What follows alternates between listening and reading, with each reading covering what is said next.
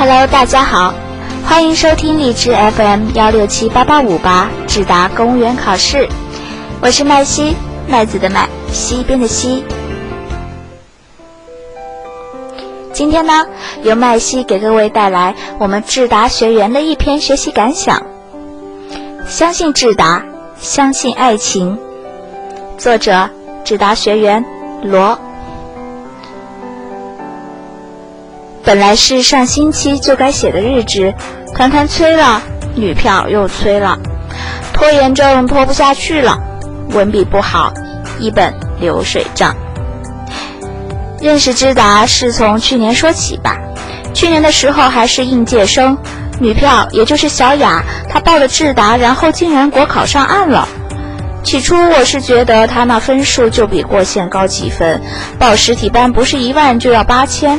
我们又没钱，但觉得还是要报个班才靠谱，那就报个网络班碰碰运气吧。结果竟然笔试面试双第一上岸了，这运气也没谁了。我就想这渣渣面试都能上岸，他跟我说过，他不敢上麦。有次扶摇硬是报上去了，他还装不在，不敢出声。现在说出来，我也不怕被打死。当时我俩都没有想过要考公，因为身边没有公务员朋友，所以还以为考公务员还得找关系。他也是朋友推荐才考的。那时我也想报名来着，但是四级不过报不了。四级是大学最后一次才考过了。最后他考上了他县里的国税。从他的考试过程，我才知道现在考公都是凭个人实力了，几乎不可能找关系。见他上了，我当时就想，那我省考也考去他那里吧，反正我俩都是肇庆的，他的县竞争也不大，更多的是不想毕业季就是分手季，毕竟是我的初恋呐，练了这么久，而且也经历了很多。我们是在二本学校里读的大专，后来一起考专插本，又在本校读了两年。大专时还老被他的拜金室友挑拨拆散，后来他们没打算专插本，都急着调金龟去。临毕业还不忘装逼笔试，我们又浪费了两年青春。我就呵呵了，果然他们现在金龟没钓到，工作混不好，几年又浪费了。用一句网络热语：知道你过得不开心，我就放心了。就这样，一开始就不被同学们看好的我们，从一零年十二月三日开始，一直走到了现在。我记得清楚，零幺二三这样子记。以后大家的工作也稳定了，他国税，我地税。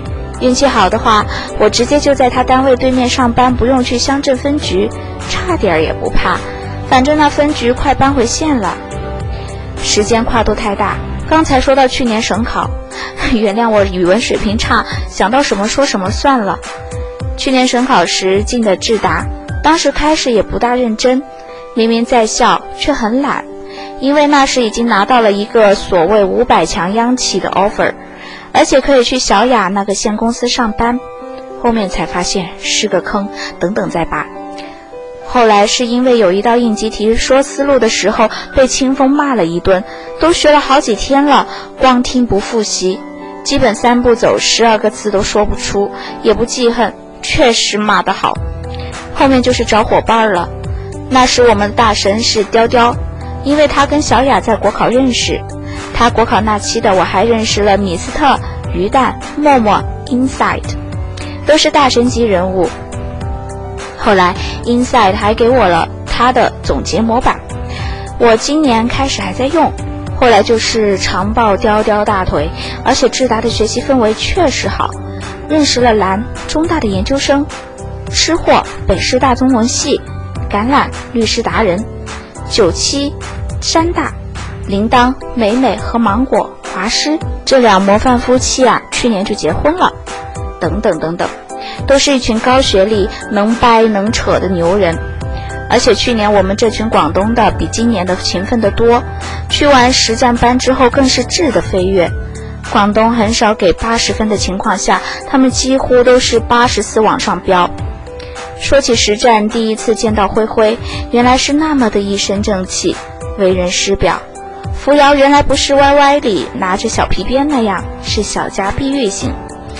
去年实战班十六个人，十四个人上了，我是那两个的其中一个。今年实战时，灰灰跟我说起，而在我去年那群伙伴里，就我一个没上，就我一个。当时考了八十三分，跟小雅说，还以为我能逆袭，结果差人家笔试十六分，而且最后人家体检都过了，也没入职，回了湖南老家，也轮不到我，呵呵了。看着自己那群小伙伴，第三逆第一，第五逆第一。你说心里没落差，那是不可能的。不过想着去企业也好啊，而且是国企，也有双休，准时下班，工作还有的拼。后来发现想多了，坑从现在才开始呢。企业就是企业，天下乌鸦一样黑。我是在保险公司工作。国内最大的寿险公司，天天说着违心话，天天给业务员开早会洗脑打鸡血，天天加班加点，劳动合同形同虚设，一个绩效 KPI 你就要你自愿加班了，还口口声声说不提倡加班，要效率，加班是因为效率低，效率低就该自觉加班。我在这又不能说脏话，现在想想就是个笑话。明明是高管除了施压就没有方法，还怪谁？总是任务一浪接一浪，总爱下班前要人家统计数据。你报表系统又垃圾更新升级，你们高管把钱分了都不用来搞好办公系统，还喜欢压榨员工，天天加班加点，绩效考核还要压你分数、压你工资，整天竟会想方设法搞人，为他升职卖命，还美其名曰管理。老同事跟我说，要当高管就要够贱。这不是我想要的，到头来不就是损人利己吗？而且天天面对客户都要忽悠，避重就轻，就因为要达成任务。当时宣传的营销氛围就是要人觉得达成任务很光荣，不管什么手段，搞到钱就行。回过头看，多他妈可怕！我带过客户刷卡签名、保单签名、保险合同签收，还哪管什么违法违规？就是要你按时完成，不管你怎么完成，完成还会表扬，什么荣誉感啊、归属感啊，都特么的变质了。最重要的是还没休息，指的是没电话打扰，而且满二十四小时不用想工作的休息。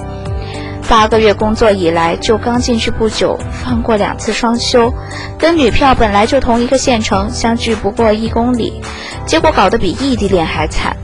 异地恋还有周末时候可以见面，我他妈周末都在加班，晚上也是。别人休息的时候就是我们工作的时候，别人工作我们也工作。最长试过一个多月没放过假，见面少，电话也少，打来不是我要忙就是我打过去，他都睡了，都不知道当时是怎么扛过来的。想起了是洗脑，给你做职业规划，画大饼。其实去年高考的时候，我就想辞职考试了，但是没钱不敢辞，不过还是报名了。可是后来累死了，回去躺下就能睡，经常可以睡醒再洗澡，哪还学习得下？我老总也看出我心思了，时不时跟我有意无意的聊天做思想工作，因为都知道我女朋友在国税工作，相比下差距太大了。我拿跟她差不多的工资，却要多付出她起码五倍的劳动力。而且他公积金是我的四倍，当时跟我说三年就当经理，年薪十多万，六年就能当副总，年薪二十多万，短期的，今年任务完成年终奖就有一万多，还真被忽悠到了。想着拿完年终奖再走，于是又卖命了。国考交钱了都没去，好不容易等到年终，尼玛呀，工资加绩效加奖金才一万。妈批的！果然，保险公司最会玩文字游戏，果断辞职。一月下旬才递交的，想着提前一个月嘛，那我到时候过完年回来上一个礼拜班就可以走了，还能拿一千八过节费。结果我还是太嫩了，人家马上就给你批了。二月一号正式解除合同，把一千八都省了。于是过完年，我就回到自己租的地方，正式进入了备考。这备考压力山大呀！本来过完年还有万把块的，想考上了能去旅游的，很快就花光了。没想到今年是四月下旬才考试，按照以往是五一之后就能知道上没上了。没钱了又不敢问家里，因为是瞒着家里的，都不敢说我辞职了去考试，而且也怕考不上。五月的时候去考了个粤东西北事业编考试，结果伙伴跟我说，事业单位那个考上了要服务五年的，辞职也要三年后才能报省考。不打算去面试了，搞笑的还是笔试第二。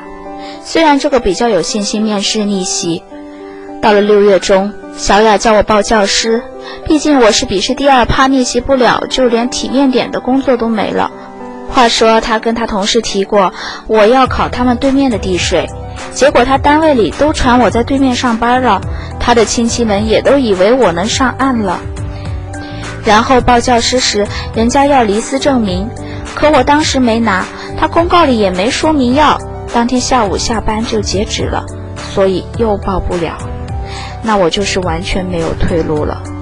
平日还在街上碰见那些业务员，问我去了哪个单位上班。原来我走了之后，公司上下几百号人都传我考上了公务员，我都不敢出门了。那时压力大到睡不着，都六月下旬了。